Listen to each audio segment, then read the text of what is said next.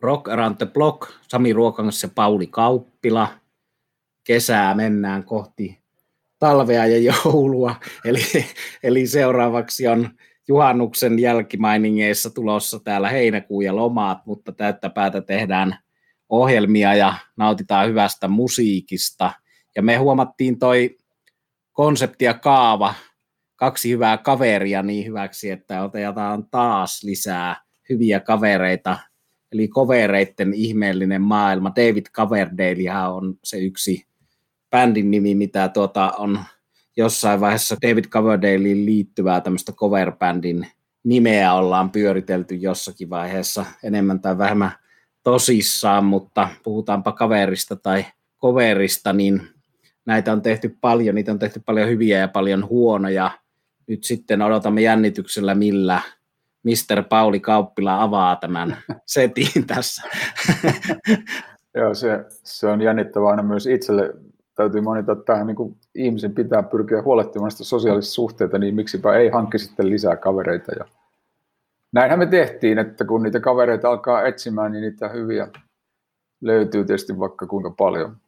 Mutta mä päätin tällä kertaa pysyä aika klassisissa vedoissa ja senpä vuoksi mun ensimmäinen valinta on ei enempää eikä vähempää kuin vanha kunnon Led Zeppelin ja Bring It On Home – joka ei nyt sitten kylläkään ole ihan täysin puhdas vierasveto, vaan Zeppelinhän versioi tässä Sonny Boy Williamsonin äh, Bring It On Home-kappaletta, mutta tekee sen niin, että tämän oman biisinsä alussa ja lopussa, ja muutenhan toi Zeppelinin versio onkin sitten Plantin ja Batesin omaa näkemystä aiheesta.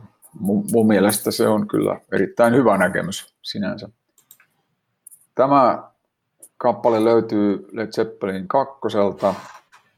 Ja Plant Page ovat kertoneet, että ne halusivat tehdä kunniaa Sonny Boy Williamsonille, tai jos nyt ihan tarkkoja ollaan, niin nykyään hän tätä artistia on tapana kutsua Sonny Boy Williamson toiseksi tai kakkoseksi.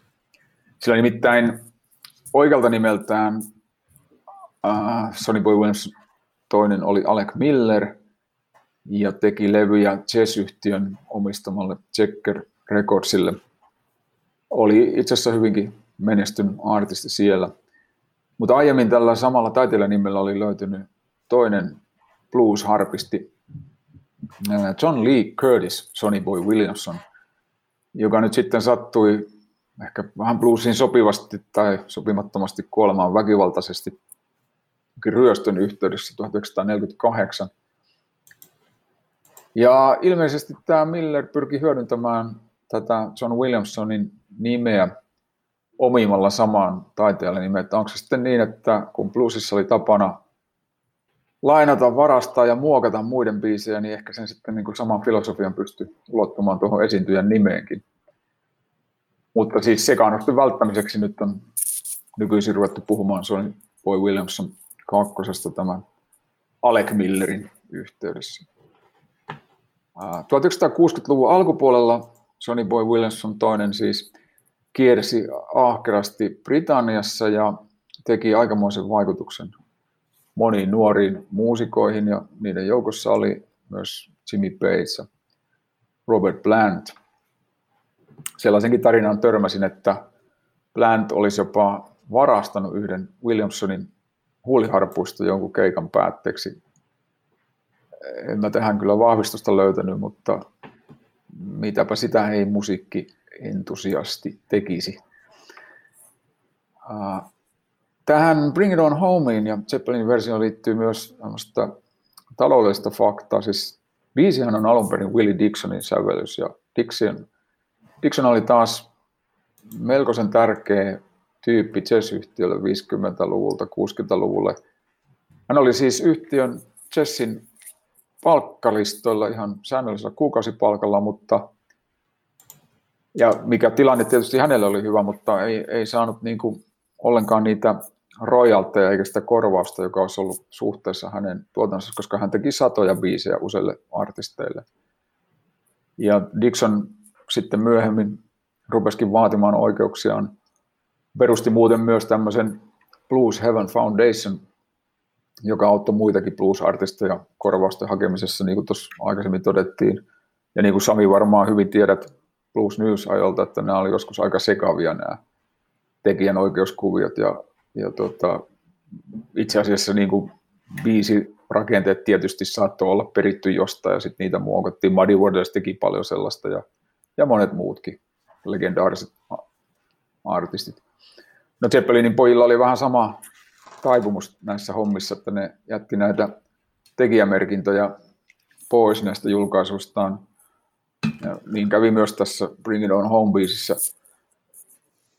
Mä haluan kuitenkin uskoa ja uskonkin, että Page Plant halusi nimenomaan tehdä kunnia Williamsonille ja, ja toi tilanne, mikä esimerkiksi 60-luvun lopulla, 70-luvun alussa oli, oli näissä kredittien puuttumissa, niin ei välttämättä ollut artistien valinta aina, siihen tietysti liittyy se muukin koneisto. Ja täytyy muistaa, että nämä oli nuoria musiikkidikkareita samalla, että ehkä sitä asiaa ei aina tullut mietittyä loppuun asti, mutta Bring It On Homein suhteen siitä tuli oikeusjuttu, tai siitä meinasi tulla oikeusjuttuja ja korvausvaatimuksia, mutta se sovittiin sitten rahalla menemättä varsinaisesti raastupaan ja Dixon ilmeisesti sai kohtuullisen korvauksen ja oikeutetun korvauksen tästä viisin tekijänoikeuksista.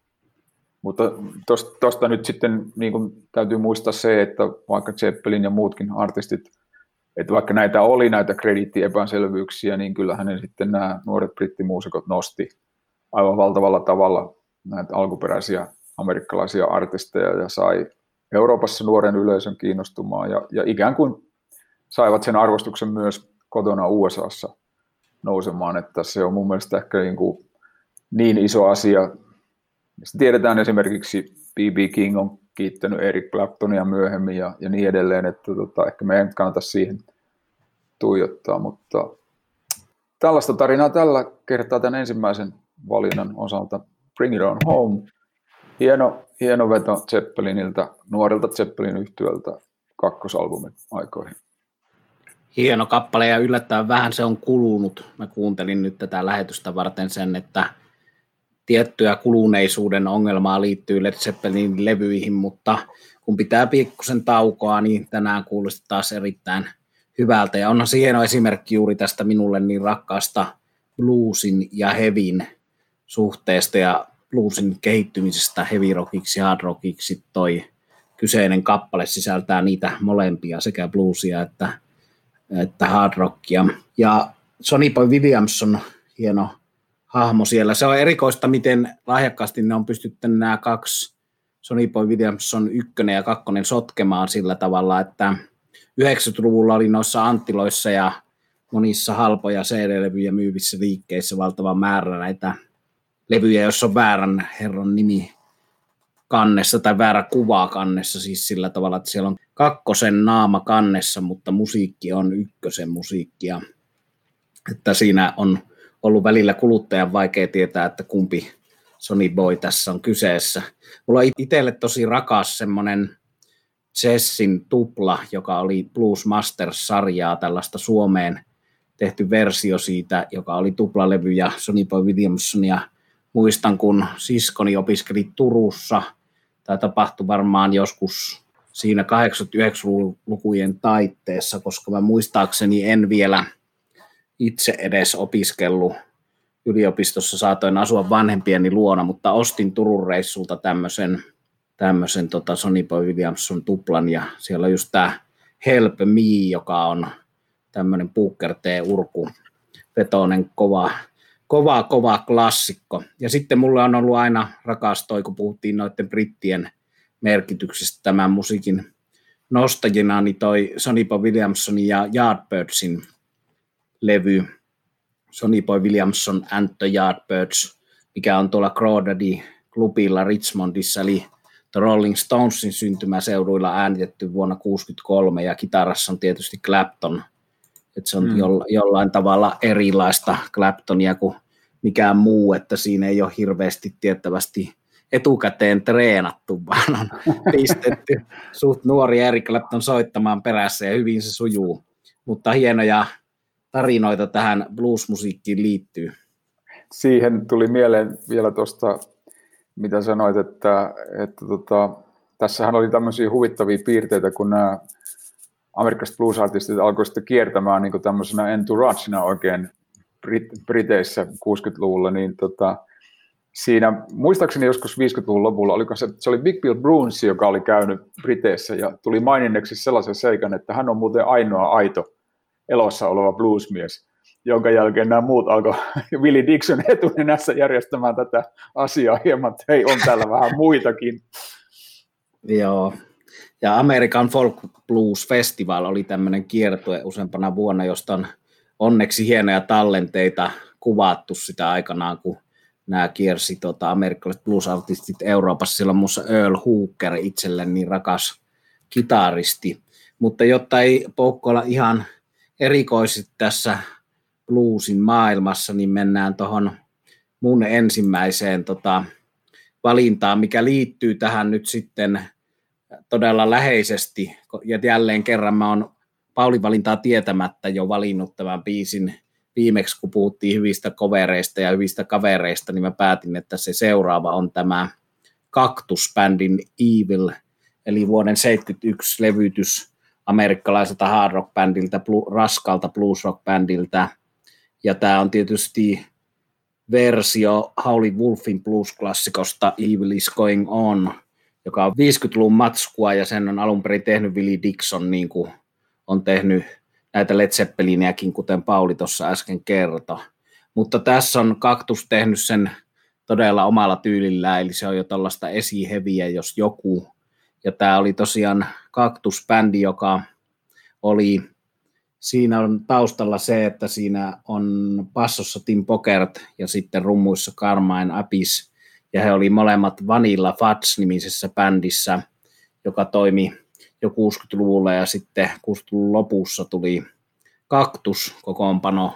Ja sekä Vanilla Fats että kaktus on ollut tärkeitä monen hard rock ja heavy bandin esikuvina, jopa Led Zeppelinin, eli Led Zeppelin soitti uransa alkuvaiheessa Vanilla Fatsin lämpärinä, ja siitä voidaan nyt sitten vetää pitkät keskustelut, että minkä verran Bonhamin rumpusoundiin on Carmine Apis vaikuttanut, mutta tiettävästi jonkin verran, koska hänellä oli tämmöinen tanakka rumpusoundi jo Vanilla Fatsissa, saatikka sitten tässä Evilissä.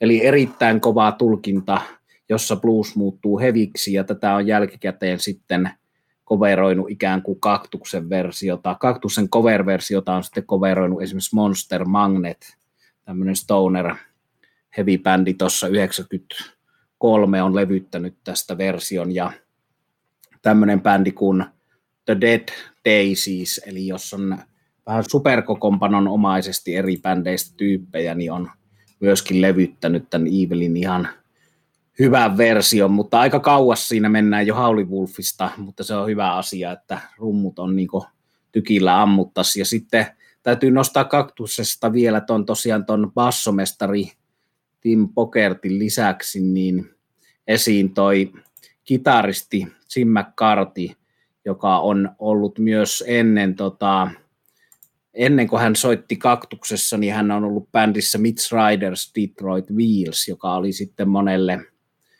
muulle rockitaristille jonkinlaisena suunnannäyttäjänä esikuvana.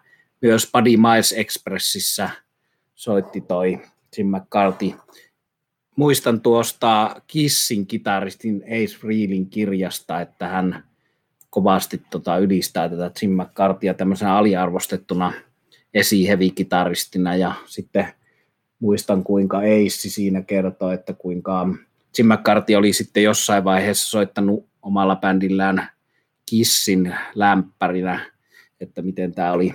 Ace ihmetellyt, että miten nämä asiat kääntyy, että hänen idolinsa soittaa heidän lämpärinä.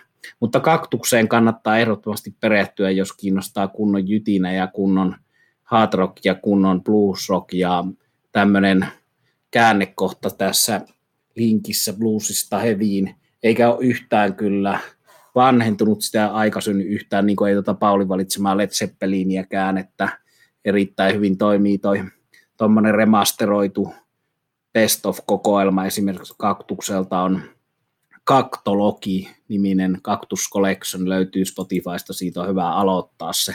Ja sanotaan sen verran vielä rumpali Carmine Apisista, hän kävi tuon Vanilla Fatsin kanssa 2016 Suomessa. Siinä ei ollut Tim Pokert enää mukana, mutta se oli hieno keikka ja erikoinen persona. Carmine Apis, hän on kirjoittanut kirjan Stickit, My Life of Sex, Drums and Rock and Roll, eli aika paljon tämmöisiin ulkomusiikillisiin asioihin, kuten seksiin keskittyy tämä kirja. Ja kirjan takakannessa sanotaan, että Carmine Apis on paitsi opettanut John Bonhamia soittamaan rumpuja, niin hän on opettanut Fred Astairea steppaamaan, eli ei ole mikään vaatimaton kaveri tämä Apis. Ja hänen kunniaksi sanottakoon, että tämmöisen itsekehun lisäksi hän on tehnyt tuommoisen hittikappaleen, eli Rod Stewartin Do You Think I'm Sexy, tämmöisen, onko se nyt diskoa tai sitä samanlaista kuin Kissin I Was Made for Loving You, kun rokkarit alkoi tekemään diskoa, niin ollut siinä toisena säveltäjänä Rod Stewartin kanssa, että erikoisia juttuja liittyy. Ja sitten Carmine Apisilla on vielä velipoika Vini Apis, joka on Diosta ja Black Sabbathista tuttu kaveri, eli yhtä lailla Tanakalla tatsilla rumpuja soittavaa, mutta siinä on hienoa, että veljekset ei kyllä kuulosta ihan samalta, että niillä on kummallakin oma soundi. Olen nähnyt sekä Carminein kaktuksessa että Vanilla Fatsissa liveenä, että sitten tietysti Viniappisin tosi monessa kokoonpanossa, muun muassa Derringerissä, eli Rick Derringerin bändissä, jonka alkuperäinen Derringer nimellä tämä Viniapis oli rumpali. Ja sitten kerron kun sen vielä tähän, kun olin tota, kitaristi Vivian Kämppeliä, eli Dion ja Def Leppardin kitaristia haastattelemassa tuolla Espanjassa Päkkärillä, ja siellä puhuttiin mistä muusta kuin Peter Greenistä ja Billy Gibbonsista tämän Kämppelin kanssa, eli heavy-miehet puhuu bluesista, mutta sitten tämä Vini-appiskin siellä pyörähti, ja mä pyysin tietysti Nimmaria levyn ja sitten sanoin, jotain siinä kommentoin tästä, että sun veljes kirjaa on tässä just lueskellut, niin sitten se puisteli päätä, että se on pelkkää panemista, että, ei se, että huono kirja. että se vaan kehuu naisjutuilla ja lähti siitä. Ka- mutta... Kaverilla tuntuu kuitenkin olevan niin kuin selkeä painopiste mielenkiinnossa ja myöskin itsetunte kohdilla. Joo, mutta tämmöisiä, tämmöisiä veireitä, mutta tosiaan ennen kuin annan Paulin ottaa toisen kaverin esiin, niin vielä tosiaan itseäni toistelen, että se katkaa ihmiset rakkaat kaktus ja kappale Evil. Ja kaktuksesta sen verran, se on tuttu bändi historiasta, niin joo, mä oon täysin samaa mieltä, että se soundillisesti jytisee. Se ei voi olla pelkästään mun korvissa, vaan se kuulostaa edelleenkin varsin hyvältä. Aikoinaan se kuulosti tosi rajulta. Sillä ei ollut niin hirveästi siihen aikaan näitä vertailukohtia, että loistavaa musaa. No, mä otin sitten, jatkoin klassikkolinjalla ja mun toinen valinta on toi Ei kukaan muu kuin Janis Joplin ja biisi Ball and Chain, joka on siis alun perin blueslaulaja Big Mama Thorntonin sävellys. Ja Thorntonhan levytti tämän oman biisinsä jo 60-luvulla, mutta sitä versiota ei koskaan julkaistu. Ja bluesin mukaisesti mennään ikävissä tunnelmissa sikäli, että levyyhtiössä töpeksittiin tämän homman kanssa raskaasti.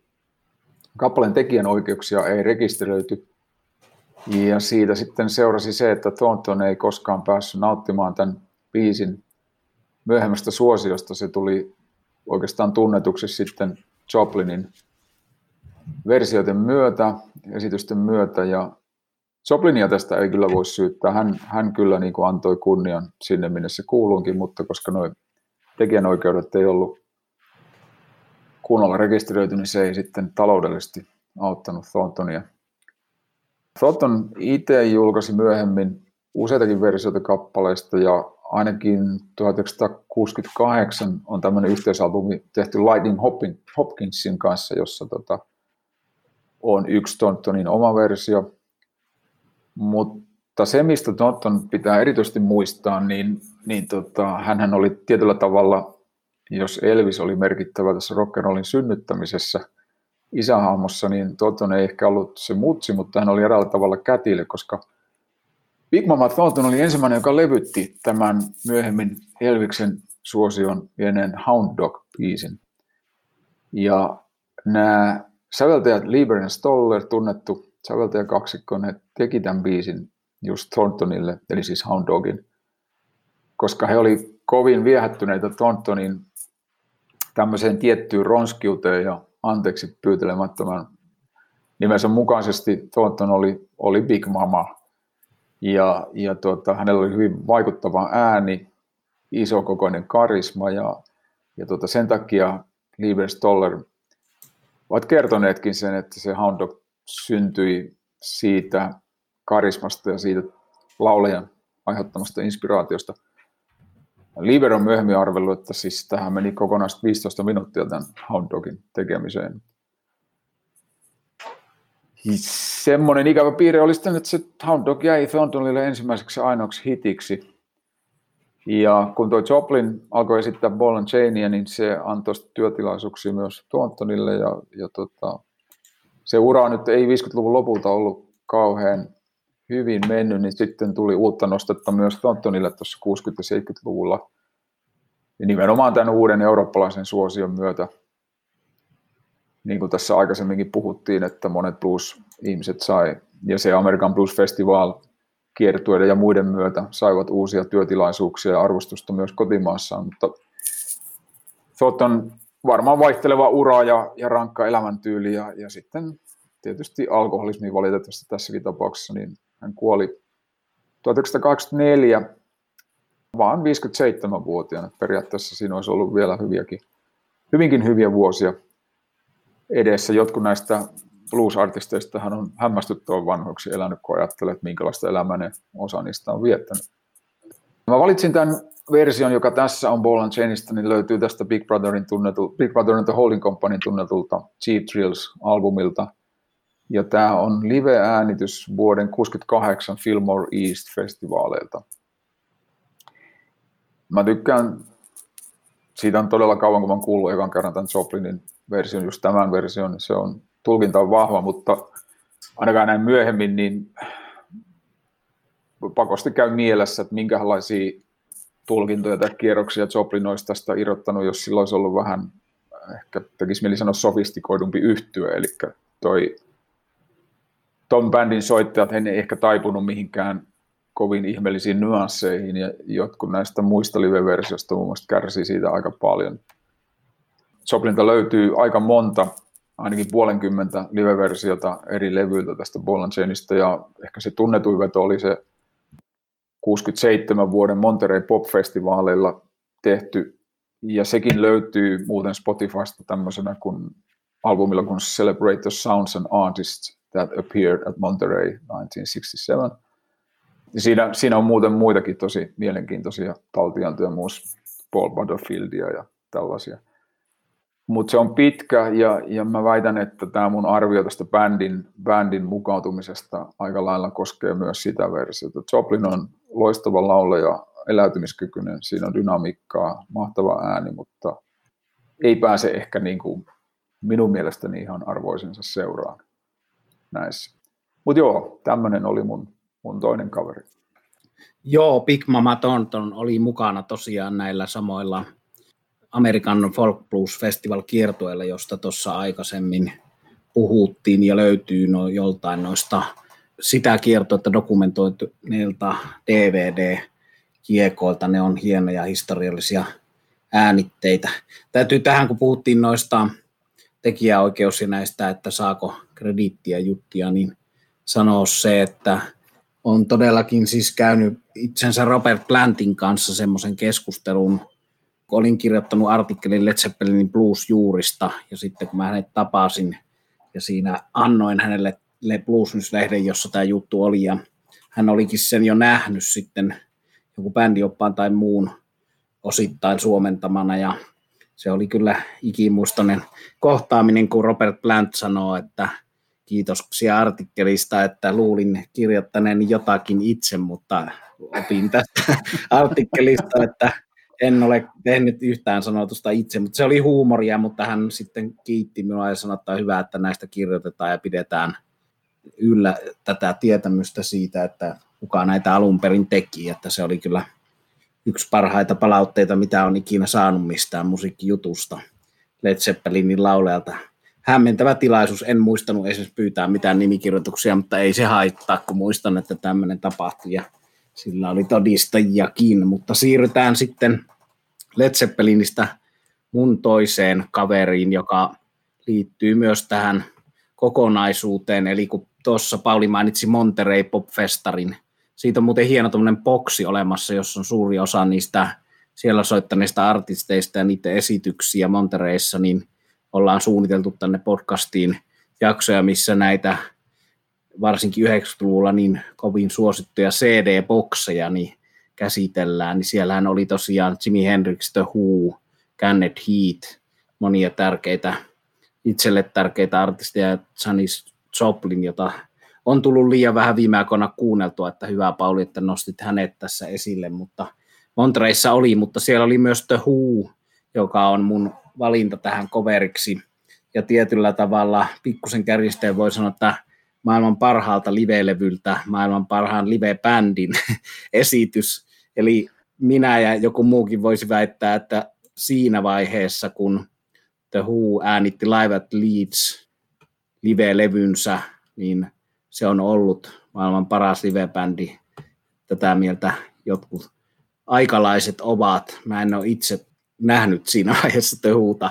Ollaan siihen Paulin kanssa kumpikin liian nuoria, mutta tosiaan kyseessä on Jats Blues-artisti Mose Allisonin 57 vuonna levyttämä kappale Young Man Blues, jonka sitten The Who otti ohjelmistonsa jo 64, mutta tässä 68, 70, 60-luvun taittuessa 70-luvuksi vuonna 70 ilmestyneellä Live at Leedsillä on siitä tulkinta, jota itse alkuperäinen artisti Mose Allison on nimittänyt niin kuin hallitsevaksi versioksi. Pitää siitä tämä alkuperäisartisti, tai piti, hän on edesmennyt.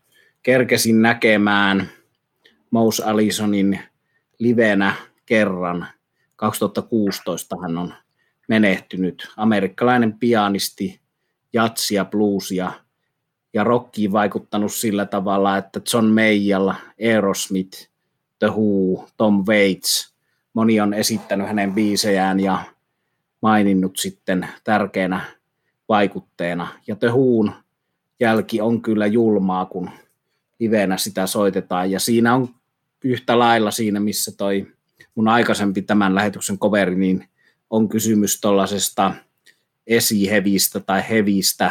Mä olen yhdessä Facebook-ryhmässä, joka on Melodic Hard Rock. En muista tarkkaan, mikä se ryhmän nimi on, mutta siellä oli jokin aika sitten tämmöinen kiistely tai keskustelu siitä, että kuuluuko te huu sinne ryhmään. Jonkun mielestä ei kuulunut ja toisen mielestä kuulu, mutta kyllä meikäläisen korvissa – The Who'n Live at Leeds on raskaampaa kuin monikaan muu rock-musiikki koskaan levytetty.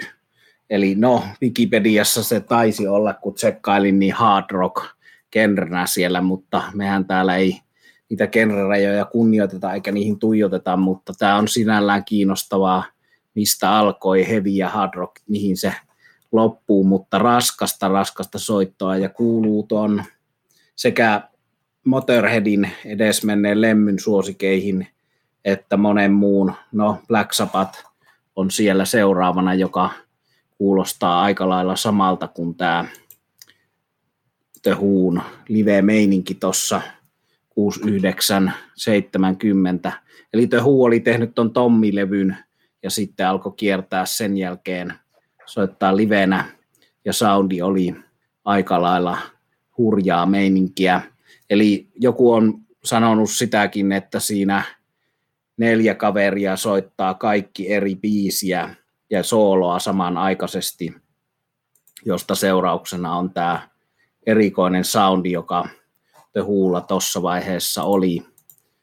Eli jotain sellaista siinä on, että ei ole perinteistä yhtyessoittoa, vaan aika hurjalla vapaudella siinä, siinä irrotellaan. Yksi tämän fani, jonka kanssa on jutellut, niin on toi rumpali Mike Portnoy, joka oli Dream Theater-bändissä, mutta ei ole enää, vaan hän on nyt omissa soolovirityksissään, mutta Mike Portnoilla on jopa tämmöinen The Who-aiheinen tatuointi. Ja se on jännä, koska Mike Portnoy on niin valtavan tarkka rumpali itse toisin kuin Keith Moon, mutta sehän ei tarkoita, etteikö esikuva voisi olla erilainen kuin mitä, mitä kaveri itse. Tätä kappaletta Young Man Blues sitten The Who'n pohjalta on soittaneet livenä muun muassa Joe Bonamassa ja Foo Fighters Helsingin Kalasatamassa, kun oli viimeksi Foo Fighters soittamassa. No se on sen jälkeen Hietsussa soittanut, mutta silloin kun soittivat Kalasatamassa, niin soittivat tämän biisin Man Blues ja pääsin kiittelemään bändiä siitä sitten jälkikäteen ja siinä yhteydessä Dave Grohl lähetti Lemmylle kuvan minun pataessa tatuoinnistani.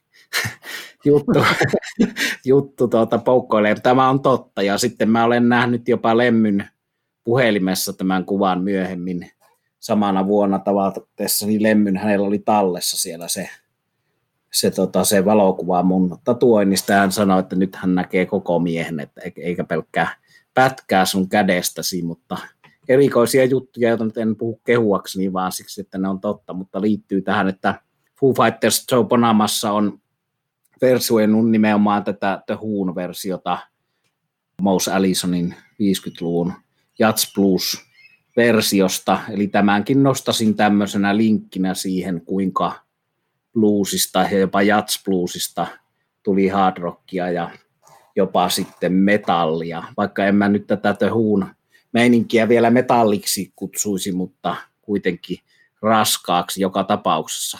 Rootsi Dalterin viime vuonna ilmestynyt kirja on mulla vieläkin tuolla, mä oon aloittanut sen, mutta jostain syystä en ole lukenut loppuun, mutta se on kyllä loman kirjanipussa, mitä tänä kesänä 2020 aion lomalla niin lukea. Roger elämäkerta ja Pete Townsendin elämäkerta on jo ilmestynyt aikaisemmin ja se on jo luettu. Mutta minkälaisia ajatuksia Paulissa herättää The Who?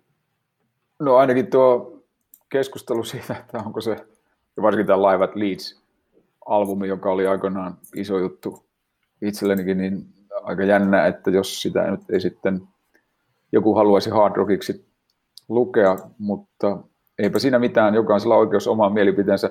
Kun kuuntelin tätä nyt pitkästä aikaa, niin kyllähän se on ajuttoman energinen esitys ja, ja väistämättä tuli mieleen tämä kuolematon lausahdus, joka Keith Moonilla oli, että no en tiedä sitä tarkkuudesta, mutta, mutta se on niin omintakeista se rumputyöskentely, että, että muistan sen, mitä hän itse sanoi, että olen luultavasti maailman paras Keith Moon tyyppinen rumpali, ja se kyllä kuuluu, jännä, jännä veto ja muutenkin se laivat liitsi. Ja, ja ensimmäiset live-esitykset, mitkä tuli aikoinaan nuorena nähtyä, just tästä The Huun alkuperäisen hienon kokoonpanon esityksistä, niin kyllähän ne teki vaikutuksen energiallaan ja ja tuota, sillä lavapresenssillä, että se on ollut hirmuinen, että jos sen olisi nähnyt livenä. Tuossa sitten, no onhan tästä jo aika monta vuotta, kun näin tämän jollain kokoonpanolla The Who kiersi täällä, oliko se nyt sitten Hartwell Areenalla Joo. Suomessa, niin tota, ja siinähän oli silloin, oli tota, oliko se Ringon poika rummuissa. Joo, Ringon poika oli rummuissa ja sitten toisessa kitarassa oli tämä Townsend. Townsendin veli, joo. Se oli, se oli itse asiassa hyvä keikka, koska mä menin sinne vähän peloissani siitä, että tässä on taas tämä, mistä me ollaan puhuttu aikaisemminkin, että jos näkee jonkun NS-lapsuuden, suunnilleen lapsuuden sankarin, ja se ei olekaan ehkä siinä kunnossa, kun olettaa, että, että tota, jää niin kuin huono muisto, mutta päinvastoin se oli hieno, tyylikkäästi vedetty keikka, että ainoahan siinä oli, että Daltrin ääni sitten lopussa alkoi, alkoi pettämään, koska olivat olleet festareilla ja, ja tuota, eikä Daltrin laulutyyli varmasti säästä, säästä miestä, varsinkin jos ilmat on vaativia, mutta tota, joo, hieno, aivan loistava albumi ja, ja tota, lähtee tässä kesälomalla koko levykuunteluun kyllä ehdottomasti. Kun me on tässä puhuttu aika monessa jaksossa tuosta Freestä ja Paul Rodgersista, niin siinä 2007 The Who'n keikassahan oli semmoinen, että siinä oli koskettimissa tämä Rapid Bandrick, eli kaveri, joka soitti Freeissä – näillä, näillä tota, Heartbreaker siinä loppuvaiheessa koskettimia. Ja sitten oli tosiaan Pino Paladino, joka on aikamoinen bassomestari. Ei tietenkään Entwistlen veroinen voi kukaan olla tehuun musiikki, että tietyllä tavalla se menee väistämättä puoleksi cover mutta minäkin olin positiivisesti yllättynyt siitä, vaikka se Dolterin ääni oli, oli aika heikossa kunnossa, sen Roskildessa oli ilmeisesti vilustunut. Oli, kyllä. Siitä, siitä oli jotkut semmoiset, mulla on siitä jotkut semmoiset, niin kuin, jotka meni johonkin hyvän tekeväisyyteen niistä rahat, mutta siihen pystyi ostamaan niin CD-nä ja sitten DVD-nä sen keikan huun sivuilta. Mutta tosi vähän tullut katottua just johtuen siitä, että se ääni kuulosti paremmalta paikan päällä kuin siinä tallenteella. No mä oon nähnyt sitten, ei kun en Lontoossa, vaan Amsterdamissa semmoisen Quadrofinia keikan, mikä oli, oli sitten vielä kovempi, mutta tosiaan ei olla tätä alkuperäishommaa nähty siihen liian, liian nuoria, mutta tota, kyllä nämä tallenteet välittää sen. Ja tuosta Live Leedsistä kannattaa hommata se tupla CD vähintään, eli siinä on alkuperäisellä vinyylillähän on vaan muutama biisi, ne on niin pitkiä vetoja, että se ei ole oikein anna sitä kokonaiskuvaa, että sitten on tämmöinen kahden CD-versio, jossa tulee ikään kuin koko keikka ja niitä Tommin biisejä siinä. Mutta onhan se toi Townsendin tuulimyllykitara ja se tapaa tavallaan niin kuin jonkun Mick Greenin ja näiden, näiden tota Johnny and the Piratsia ja kumppaneiden pohjalta soittaa sekä komppia että sooloa samanaikaisesti, niin se on kyllä hienoa kuunneltavaa ja tietysti varsinkin katsottavaa silloin, kun hän hyppelee ja heiluttaa sitä tuulimyllyä, että se toimi edelleen tänä vuonna helmikuussa siellä Peter Green konsertissa, että se karisma on valtava ja sitten se jotenkin se soundi, että kun yllättäen siinä ei millään tavalla ilmoitettu, että nyt tulee Pete Townsend, vaan oli ollut tota pieni breikki ja sitten yhtäkkiä paljon nopeammin kuin mä luulin, onneksi en mennyt vessaan enkä baariin, vaan olin siellä paikalla, niin tulee yhtäkkiä Townsend ja vetää soinnut siitä ja alkaa huitomaan ja soittamaan, niin se on kyllä järisyttävä efekti.